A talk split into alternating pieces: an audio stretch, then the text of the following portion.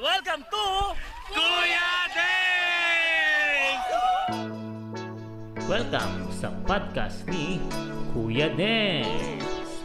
Halika at mag-usap tayo. My podcast, my rules. So, my podcast, my rules. Nagbabalik na naman ang inyong Kuya Dens sa panibago na naman nating platform kung saan nagdadaldal na naman ang inyong Kuya. So, welcome, welcome again sa ating podcast, Kuya Dens Podcast. Narito na tayo sa panibagong episode na kung saan mag-uusap-usap na naman tayo kung gusto niyo akong kausap. Or, magdadaldal ako sa inyo. Wala kayong magagawa. Kasi nga, may podcast, may rules. Okay? So, sa panibago na namang episode na pag-uusapan natin, ay lilis muna tayo ng konti doon sa ating uh, naunang mga topic na pinag-usapan ano doon sa episode 1 episode 2 natin eh medyo scientific ang ating pinag-uusapan. For this episode, ang mga student ko kasi ay nagre-request daw na baka pwede naman daw pag-usapan sa ating podcast ay mga life skills. So nag-isip ako ng pwedeng pag-usapang life skills para sa kanila. Kaya dedicated tong episode na to para sa kanila. Dahil ni-request nyo, pagbibigyan natin. So, pag-uusapan natin ngayong episode na to ang isang life skills coaching. Saktong-sakto, ako po ay nag-aaral ngayon ng life skill coaching. At uh, tamang-tama naman tong uh, request ng aking mga Junakis. Okay? So, okay? Okay. Ayun. So, alam nyo ba, ngayong mga pagkakataong ito, nare-realize ko na kano kahalaga ang magkaroon ng sariling studio talaga, no? ng pagre-record. Kung napapansin nyo, nare-record or naririnig niyo sa background natin yung sound na yan electric fan kasi yan ano, wala pa tayong pang aircon. So hindi pa kaya ng budget natin. Pag sumikat tayo dito sa podcasting, ayan. At uh, ako ay nag-dream na magkaroon tayo ng sarili nating studio at palagi tayong makapag-record ng iba't ibang episode. Matagal na rin akong walang uh, upload sa aking uh, YouTube channel. So sa mga nakikinig dito sa aking uh, podcast, I hope na kung bago kayo dito, ay pwede nyo rin akong sundan sa YouTube. Ano? Simple lang din naman yung aking YouTube name. Kuya Dens, same. Okay, hindi natin binabago yung ating pangalan sa ating iba't ibang mga SOCMED platform. Meron din ako sa Facebook, meron tayong Facebook uh, page which is Kuya Dens Vlog. Ayan. So hopefully no, in the future saya no, no may sarili ka ng studio na nagre-record ka para wala nang ibang basing sound at puro boses ko na lang yung naririnig niyo, mairita kayo, bahala kayo sa buhay ninyo. Okay?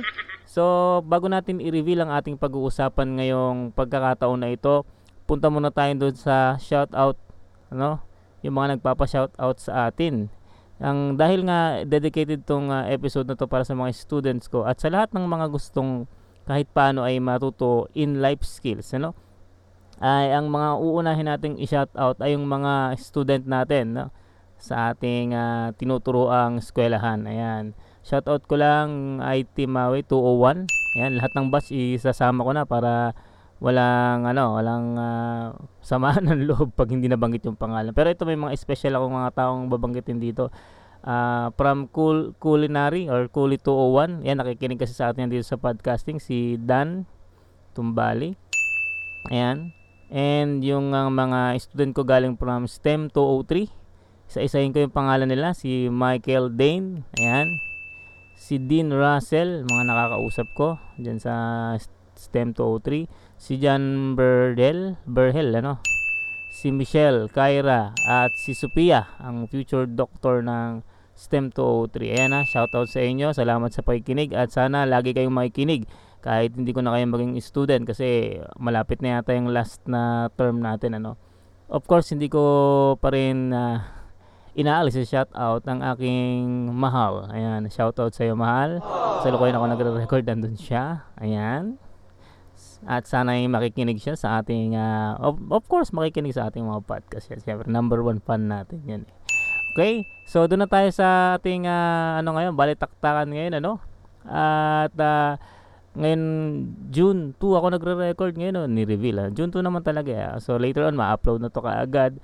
Ay, medyo maulan, pero naglalaban pa rin yung init. Ayan, at painitin din natin itong balitaktakan natin. So, siguro, gagawa rin ako ng episode na ito sa YouTube. So, sundan nyo ulit ako doon ha. Uh, sa YouTube channel natin, Kuya Dance. Ayan. So, ang topic natin ngayon for the life skills ay ang earning versus excuses. Tama po narinig nyo, earning versus excuses. So, bakit ito kasi yung ating pag-uusapan? Alam nyo ba na ito ay isang karaniwang sakit ng maraming mga Pilipino? Ayan. So, kung ito yung karaniwang sakit ng maraming Pilipino, dapat ito pag-usapan. Kasi dapat ito nagagamot, ano? Um, bakit nga ba isa rin to sa gusto kong ipunto ngayon sa pagtuturo ng life skills? Ayan, marami kasing nagiging failed ang kanilang desisyon sa buhay dahil na rin dito. No, hindi kasi maraming tao ang nakakaintindi nito. At ang mahirap pa at ang masakit na katotohanan, hindi ito basta-basta natututunan sa eskwelahan. Malibang meron kayong teacher na may encounter na ituturo sa inyo to beyond the subject na tinuturo niya. Or baka hindi lang natin napapansin na naituro na pala sa atin pero dahil minsan eh, may mga lumalagpas tayo sa tenga ng mga learnings ay hindi natin napapansin na naituro na sa atin yun tapos hindi na natin nadadala sa ating mga buhay at kailangan kailangan natin tong um, mapag-aralan at mapag-usapan kasi nga sakit ito ng maraming Pinoy and marami ang nagpo-failed sa pagpaplano sa buhay or hindi nagiging successful dahil dito So, earning versus excuses. Ayan, dami nun, excuses, no? So, kapag ka ba tinitingnan natin yung uh, meaning ng tinatawag nating earning, ano ba yung pumapasok sa isip nyo? Marahil, ang pumapasok sa isip nyo yung kinikita, pera, ano? Pero hindi dapat ganun lang ang pananaw natin pag pinag-uusapan natin ng earning. Tatandaan nyo yan. Pag pinag-uusapan natin ng earning, dapat beyond doon sa kinikitang pera ang iniisip ninyo. Pag sinabi natin uh, earning kasi um, ito yung meaning niya no na nakikita natin. Mostly ayun na nga mostly ang iniisip ng iba kita yun ngayon pera uh, hindi nila napapansin yung tinatawag na gain or nakuha sa Tagalog or napakinabangan o from the root word uh, earn okay? From the root word earn okay ano ba yung na-earn ba kapag kayo nagkaklase no or nag-aaral kayo tatanungin kayo ng uh, proctor niyo, ano ba yung na-earn? Ano ba yung nakuha? Ano? So, hindi lahat ng tinatawag na earning ay pera. May mga pagkakataon na ang earn beyond money involvement. Katulad ng, halimbawa, natutunan mo, ano ba yung na-earn mo sa pakikinig sa podcast ni Kuya. Yun yung mga tinas- sinasabi nating beyond doon sa money gain na iniisip natin kapag pinag-uusapan natin yung gain, uh, earning. So kapag tayo dapat nagde-define ng earning beyond doon sa pera na iniisip natin. So dapat in all aspect of our life, dapat ang earning natin hindi lang pera, hindi naman masamang kumita ng pera, kailangan natin 'yun ano. Dapat meron din tayong gain or nakuha or ano yung napakinabangan natin. Mabuting pakinabang dapat yan ha. Kasi merong mga pakinabang parang hindi maganda. So dapat yung isa pang meaning ng earning sa buhay natin is yung mabuting napakinabangan natin or mabuting mapapakinabangan natin. Ayan. So, dapat yan ang itanim nating meaning ng earning sa buhay natin. E kapag sinasabi naman natin yung excuses, ayan. Simple lang naman nating i-define yan, ano? Basically, that is hindrance. Ayan. Ang pinakamasakit pa niyan, minsan, yung hindrance na pinag-uusapan natin as excuses, sariling gawang hindrance natin marami sa mga Pilipino ang mahilig gumawa ng sariling excuses o sariling hindrance. Tapos kapag nag-failed sa kanyang pagpaplano sa buhay, itutuon niya yung sisi sa iba. Which is, hindi niya napapansin. At most of the time, hindi ko naman sinasabing sa lahat ng pagkakataon, most of the time, yung excuses or yung hindrance na nangyari sa kanya ay sarili niyang gawa. So, dapat ang meaning natin ng excuses, simple lang, hindrance. Ayan. Yun lang ang gagawin nating meaning compare dun sa earning natin na medyo lumawak yung uh, meaning ng ating earning. Again, ang earning, pag pinag-uusapan, ano yung na-gain? Ano yung napakinabangan or mapapakinabangan? Mabuti, ano? Ano yung na-earn? So, hindi lang siya pera, beyond money pa ang pinag-uusapan natin. So, habol ko lang yung tinatawag nating unavoidable hindrance unavoidable hindrance. Meron talagang magiging hindrance sa mga pagdedesisyon natin, sa buhay natin, na unavoidable. Hindi natin gawa yon ano. Sometimes it's a natural cause. Ayan. Sometimes in outside force nung ating buhay. So, yun yung mga tinatawag na unavoidable hindrances na hindi natin yon controlled. Pero yung controlled natin yung excuses. Ayan. So mamaya dadahan-dahanin natin bakit sinasabi kong controlled natin yan. Okay? So balik na tayo dun sa pinag-uusapan natin. Sakit ng Pinoy ang excuses. Dadagdagan ko pa. Sakit ng maraming Pinoy yung too many excuses. Ayan. Sa tagal ko nang pagtuturo, more than 5 years. Ayan. So, ako, masabi ko lang medyo matagal na rin yun. Ano? Marami na akong na-encounter ng mga tao na talagang too many excuses sa buhay nila. Minsan nga hindi na nila napapansin yung kanilang sariling talent because bago nila ilabas yung kanilang talent, eh puro excuse, excuse, excuse, excuse. Ayan. Siguro kung uh, magbibilang ako, kulang ang daliri ko sa kamay at pa sa mga excuses niya. Minsan naman, akala lang maraming, marami sa atin ano, yung pagdadahilan lang yung hindrance. Sa, ang meaning natin ng hindrance, excuses ha. Minsan, or most of the time, rather, ang hindi paggawa ng paraan ay excuses din. Hindi ba? So, parang iba, iba pa yung nag excuse ka, gumagawa ka ng dahilan, gumagawa ka ng maraming dahilan, at iba pa rin yung hindi ka gumagawa ng dahilan. And it is also counted as excuses. Yan. So, mamaya, ilalatag natin dahan-dahan yan. So, basta may mga bagay na wala kang gain, ayan, excuses yan. Wala kang mapapakinabangan, excuses yan. Pag wala kang papakinabangan kasi, sayang lang oras mo. Nag, meron, nag-effort kasi isang bagay, wala kang pakikinabangan. Sinayang mo na effort mo, sayang pa yung time mo. So, ano mang bagay na wala kang gain o wala kang na-earn, ano, ay excuses. Ilagay natin sa isip natin yan. Ano mang bagay na wala kang gain o wala kang pakinabang, ay excuses. Ayan. So, sa ibang pagkakasiguro, papasok sa isip nyo, eh, di ba sinasabi nga natin kapag gagawa tayo ng mabuti, ay wag na tayo mag-aantay ng kapalit. Ibang bagay yon So, siguro, in other uh, topic natin yun. Pero may gain ka pa rin doon. Hindi mo naman masasabing wala kang gain. May gain ka pa rin. This time, ang pinag-uusapan kasi natin, how you make your decisions para makatulong ka kung uusad ba yung decision mo, magiging successful ba or magiging failure. Kasi ito, basic. Hindi ito napapansin ng marami. Okay? So, ang pinpoint natin, yung mga Pinoy excuses. Although hindi ko alam sa kultura ng ibang bansa kung ganito rin sila, ano? Na hindi alam ng madami, excuses pala yon Yun. Minsan nakakasanayan na natin yung ganun, ala na nababaon na tayo sa ganun, pati yung decision making natin, naging kultura na natin, na hanggang ganun na lang tayo.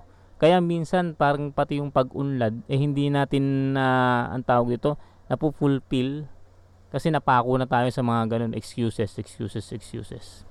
Eto, um, yung mga nilagay kong listahan, although maraming marami, marami pa, ito lang yung mga common na naririnig ko, no, na hindi alam na marami na excuses pala ito pagka sinasabi nila. Ayan isa sa mga excuses na sinasabi ng mga, mga, mga Pinoy, hindi ko alam gawin yan. Yung phrase na yan, although sometimes nagagamit yan sa mabuti, pero most of the time, nagiging excuse na lang ito. Ay, hindi ko alam gawin yan eh. Ano, hindi, ito, pare, pwede mo siyang gawin na ganun. Diba, ba, pinap pinapakitaan ka ng isang uh, tawag opportunity ng kakilala mo, no?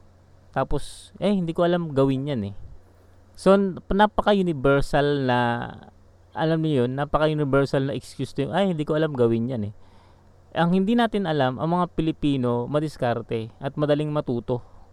Ayan. Di ba may maraming ang Pilipino street smart, kung tawagin. Lagay mo sa kalsada. Alam niya kung ano gagawin. Hindi mo kailangan bigyan ng, ano tawag dito, ng maraming, uh, menu o maraming parang listahan ng gagawin. Alam niya gagawin. And most of the time, itong, ay, hindi ko alam gawin yan eh. Kaya parang nawawalan ka ng opportunity na pwede mo naman pag-aral lang, siste. No? Iba naman yung, ano, yung presentado alsado. Ano? Ay, alam ko yan. Kahit di niya alam ko. Tapos, ayun, disgrasya.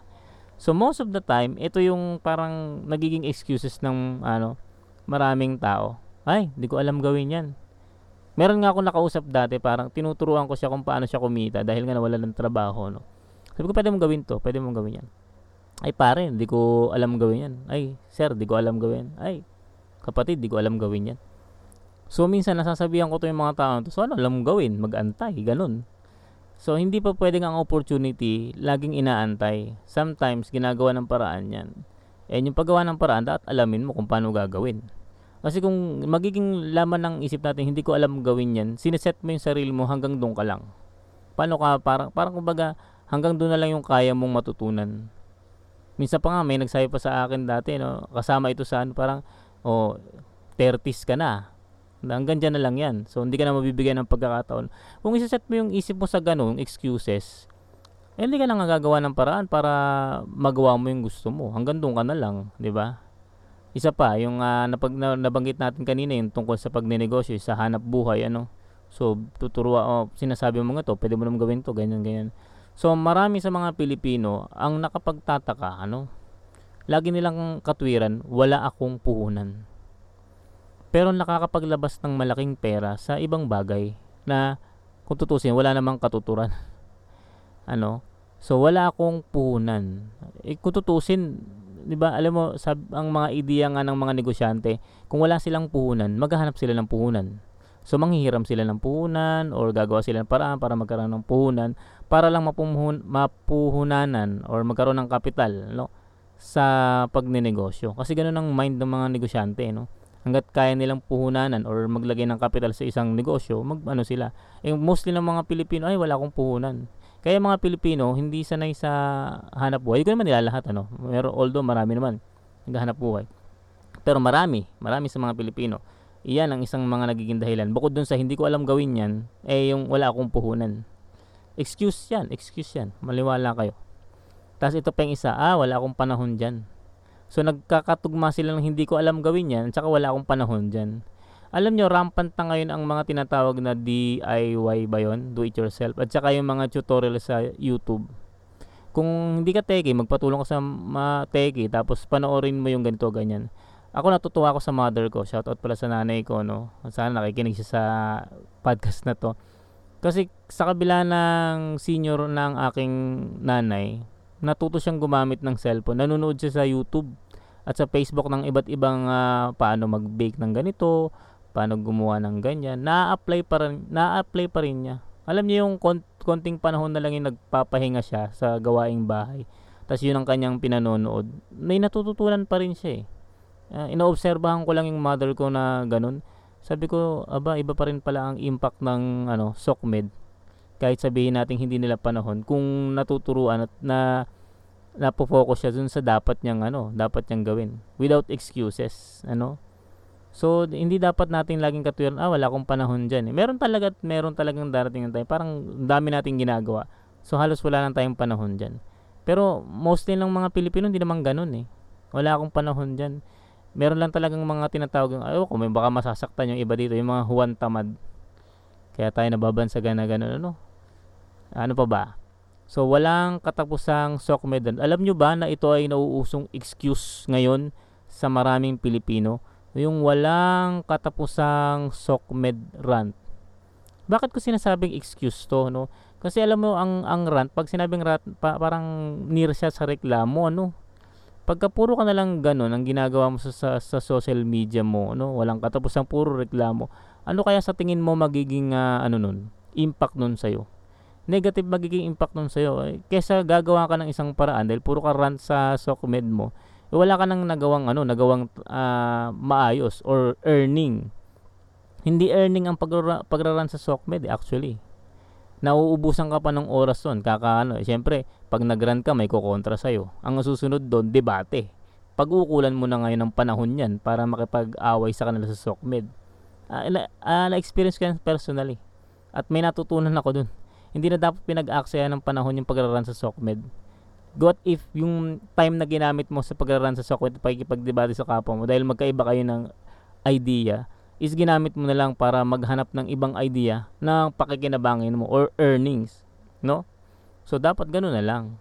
Eto pa malupit na excuse, di natin alam ng excuse. Eto yung chismis at makialam sa buhay ng may buhay. Ayan matamaan na ang maraming matatamaan. Pero pag chismis na lang at pakikialam na lang sa buhay ng mga buhay, tantanan nyo na yan. Walang uh, mabuting ibibigay sa inyo. Wala kayong gain dyan. Wala kayong earnings dyan. Mababansagan pa kayong chismosa ng bayan or chismoso ng bayan. So, ta- siguro kung, kung wala rin naman kayong matutunan. Ako kasi ang, ang ang ano ko sa chismis ano, kapag kayong pinag-uusapan yan, parang walang katuturan kung ano-ano na lang. Pero kung pinag-uusapan niyo yun sa buhay ng ibang buhay, ba, oy, tingnan mo si ano, 'di ba? Nagawa niya yung ganito, natutunan ko sa kanya ganito ganyan. Hindi 'yung chismis. Some that is a earnings or gain, ano? Kung pinag-uusapan niyo yung buhay ng isang tao pero dahil may natutunan kayo, hindi dahil sa pinag-uusapan niyo yung love life niya or whatever, no? So mas maganda 'yon kaysa naman ano, 'di ba? Isa pang excuses na ginagawa ng maraming Pilipino is yung procrastination at saka yung manyana habit. Ayan. Mamaya na, mamaya na. Ayan. Naubos na yung araw, mamaya na, mamaya na. Alam nyo, sabi nga sa natutunan ko, kapag may opportunity na gawin mo yung isang bagay, ano, sa malaot madali gawin mo na kaagad. Huwag mo na ipagpapabukas. Especially hindi naman natin alam kung ano mangyayari sa kinabukasan, 'di ba? Meron na bang tao na ano? Ako kasi kaya maliit ang aking ano eh, chance na maniwala sa mga hula-hula eh. Walang tao na makakaalam ng mangyayari sa kinabukasan. So, lalo na kung sa pagdedesisyon mo sa buhay, ayusin mo. Huwag kang magpabukas-bukas. Sabi nga doon sa narinig ko, huwag kang magpabukas-bukas, huwag magpa-delay-delay pag nakasumpong ng mabuti, gawin mo kaagad. Ayan. Isang bagay yun na earnings, ano. So, yung mga ganun, wag nang pag, ano, kung magagawa mo rin lang din ngayon, ang pinakamagandang bagay, ano. Ano ba yung kanta na ngayon? Nakalimutan ko tuloy. Lumang kanta.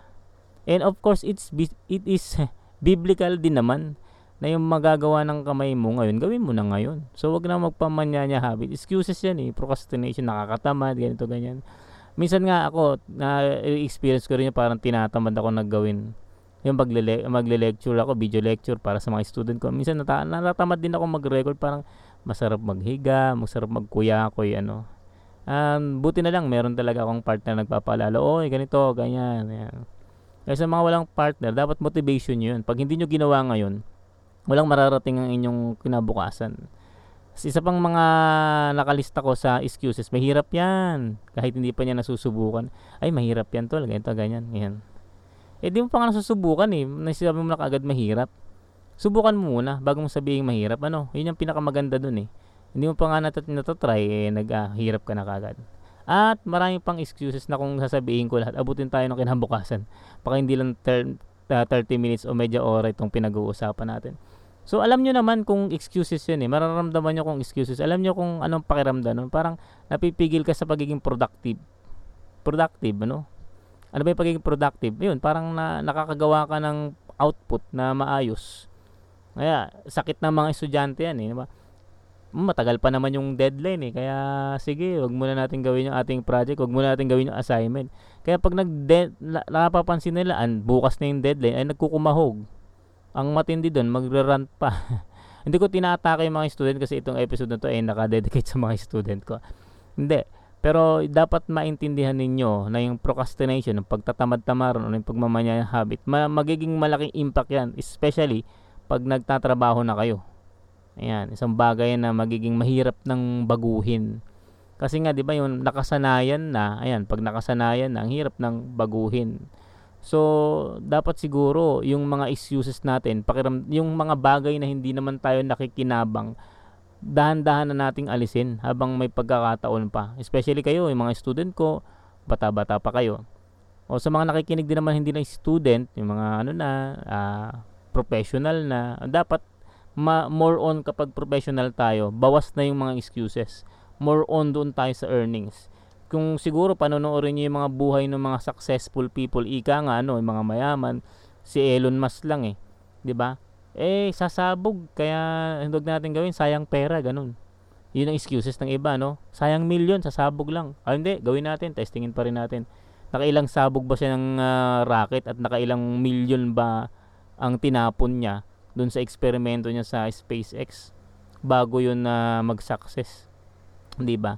Risk taker lang kasi talaga si Elon Musk. Ganon din naman yung ibang mga binuksan niyang company. Hindi ngayon, naging successful.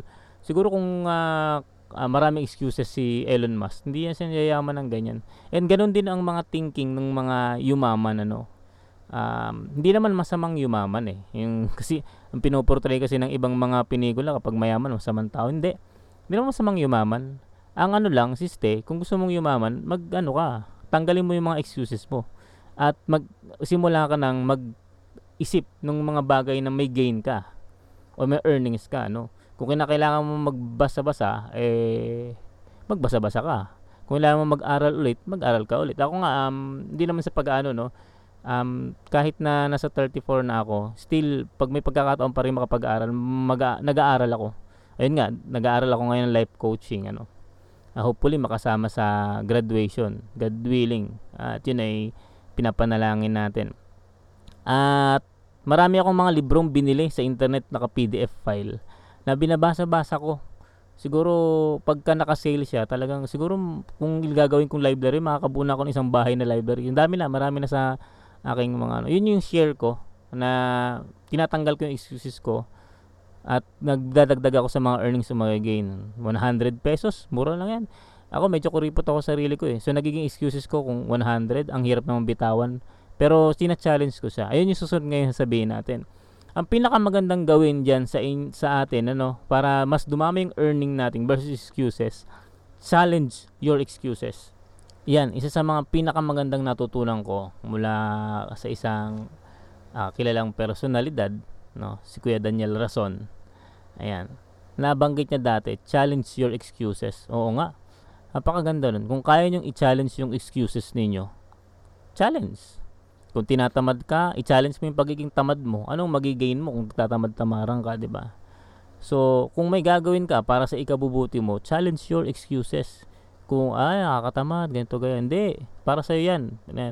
Dapat gawin mo 'yan ngayon. I-challenge mo lagi yung excuses mo. And kung nahihirapan ka sa pag-aaral, ayan, sa mga student ko nakikinig dyan ngayon at sa iba pang mga student na nakikinig, kung nahihirapan kang mag-aral, sa pag-aaral ngayon, especially ngayon online, challenge your excuses hindi naman kasi lagi nating magbibigay tayo doon sa excuses natin. Eh. Kasi wala nga tayong mag-gain doon. 'Di ba? Ngayon, kung uh, sa palagay nyo parang uh, naaapektuhan na yung mental health nyo, maiging magpahinga ng konti. Pero challenge your excuses pa rin. Ayan. Kasi, alam mo, nakakalungkot sa panahon ngayon, parang gusto ng marami nakukuha in easy way. Hindi ganun ang pinakamagandang magagawa mo para sa sarili mo ay hindi mo makukuha ng madalian. Makukuha mo talaga yan at maghihirap ka muna. So challenge your excuses, 'di ba? Kung na ano niyo no, na, napanood niyo yung 10 years old na nagsasakan ay nag nagbubukid, no? Yung ginagamit pa rin niyang uh, uh, kabayo nga is matanda na eh. Yung kanyang partner sa pagbubukid. Uh, alam niyo ang nagain ko doon, parang nahiya ako sa sarili ko itong 10 years old na to, sa hirap ng buhay, hindi pa rin siya sumusuko. No? Sabi niya nga, di ba, parang somewhat sinabi niya doon sa interview, eh, kailangan ko kasing gawin eh. Kasi kung di niya gagawin, matanda na rin yung mga lolo't lola niya na nag-aalaga sa kanya. Wala nga naman silang pakikinabangin or gain kasi wala silang kakainin. Tingnan niyo yung ba, 10-year-old, ganun siya mag-isip. Dapat tayo din na mas, na mas maedad sa kanya, na mas matured sa kanya. Kung matured nga naman tayo mag-isip.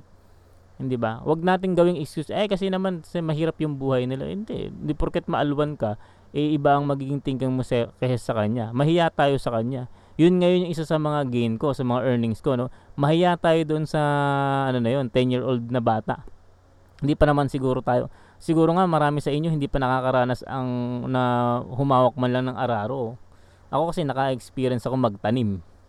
Magtanim sa garden, magtanim ng mga gulay, Ayan, marunong ako humawak ng pala, piko at saka ng ano yun, yung rake kung tawagin. Nakalimutan ko na sa Tagalog yun. Eh.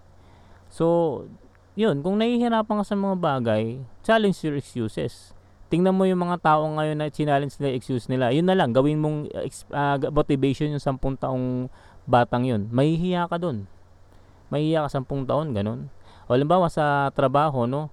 Naghahanap ka ng trabaho, tapos may mga trabahong ganito. Ay, na, na, na, na. Challenge your excuses alam nyo kahit uh, professional na ako hindi naman sa pag-ano no kapag ka may inaalok na trabaho naman na kaya ko namang gawin lalo na nung nawalan ako ng trabaho nung pandemic sinusubukan ko sinusubukan ko mag online selling yan awa naman ng ano Diyos natututunan ayan so ganun dapat challenge your excuses kasi at the end of the day ano ba ang gusto mong paramihin sa buhay mo earnings o excuses. Sabihin na natin earning na pera yung pinag-uusapan natin. Ayaw mo ba nun? Mas madaming earning mo sa excuses. ba? Meron talaga tayong unavoidable hindrance. Halimbawa sa katulad ko noon, uh, ako ay ano na, hypertensive. So ex- hindrance na talaga sa akin yung mag magbi-business ako sa gitna ng init ng araw. Ayun, unavoidable hindrance na talaga 'yon. So hindi na yung pwedeng maging excuse sa akin. Ba? Pero yung mga bagay na maliliit na bagay na pwede namang uh, i-challenge siguro siyempre una hihingi tayo ng uh, tulong at awa sa Diyos no na magawa natin yung isang mga bagay na isa pang bagay na yun kung gusto niyo i-challenge your excuses nyo ang pinakamagandang gawin niyo is to um, have a prayer with that para kahit paano may guidance tayo na nasa itaas yan so I hope na dun sa mga nag-request nito life skills na earning versus excuses linawin lang natin ha dapat mas malaki ang earning versus excuses. Tanggalin natin yung excuses na yan. Challenge your excuses. The word of the, day mo always is challenge your excuses. Kung ano man yung excuses na ginagawa mo sa buhay mo.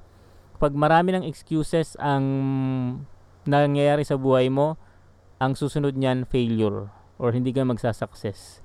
Pero kung marami kang earning, ang earning again ha, uulitin natin, ang meaning ng earning na dapat tumatakbo sa ating mga isip, sa ating mga puso yung gain, yung na, mapapakinabangan, or yung na-earn natin. Hindi lang monetary, kundi ano yung ma-earn nating mabuti para sa ating sarili, ayan, sa pakikisama sa kapwa, pwede naman isama natin sa earnings. Basta earnings na mabuti para sa iyo, yun dapat ang lamang. Hindi yung uh, excuse ka na ng excuse. Kasi kapag ka pinarami mo yung excuses, nililimitahan mo na yung magagawa mo sa sarili mo. And then, yun na yung magiging ano mo, magiging parang kaya mong gawin. Hanggang doon ka na lang kumbaga. So parang ang pangit naman siguro na hanggang doon lang ang kaya mong gawin. Eh, wala ka pala eh, hindi ka pala jack of all trades eh. Kumbaga sa isang narinig ko dati, eh, pag iniwan ka pala sa gubat, patay ka kaagad. Dapat, imagine mo yung sarili mo, kapag ini iniwan ka sa gubat, you can survive. Yung life natin parang pag gubat yun eh yung pagkakaiwan natin sa gubat. The challenges is how will you survive that? Eh kung puro ka excuses, ah kapag ka lumakad ako dyan, may leon dyan sa labas, kakainin ako. Ay may leon dyan banta dun, o kaya meron mga mababangis na hayop dyan.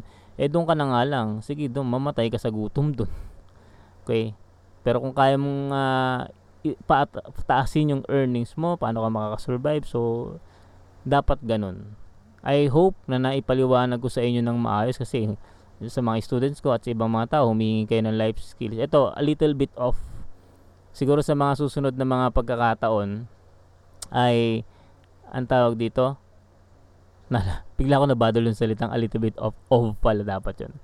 Ay nako buti na lang naalala ko yung aking English 101 okay so kapag ang tawag ang tuloy wala tuloy sinasabi ko. So dapat ninyong uh, ano uh, laging iisipin again and again inuulit ko para kasi ma-irritate sa inyo no, na mas lamang dapat ang earning excuses so this is a little of what I can share to you. Siguro sa mga susunod na episode um, mamimili siguro ako kung babalik ako sa life skills coaching or doon sa trend na pinag-uusapan natin no? Tingnan natin kung sino mas mas marami ang nagigain. Yan kasi dahil para matulungan ko yung marami kayong nagain ano ba yung mas magigain nyo sa akin pagka naririnig nyo ako magsalita? Okay bang pag-usapan yung mga issue ng, na may scientific basis? Or mas gusto nyo pag-usapan yung life, life skills? Pwede nyo naman yung ano eh, siguro sabihin sa atin sa uh, Kuya Dens vlog page sa ating Facebook. Okay? Or kapag nag-release na ako ng same episode sa YouTube, pwede nyo rin naman YouTube, para YouTube. Pwede rin naman uh, sabihin doon, ano? Or pwede naman sa ating ano na lang, FB page kung talagang gusto nyo. Mas more on life skills, sige, tingnan natin. An apply na apply ko sa inyo yung mga natutunan ko para mag-guide kayo kung anong gusto niyo gawin. Especially sa mga kabataan ngayon na humihingi ng guidance kung anong gagawin nila, lalo na yung mga magka-college nila, ano? At yung mga going sa college na sa kalagitnaan ng senior high school. So, dito na lang siguro para kahit paano eh hindi na kayong malunod.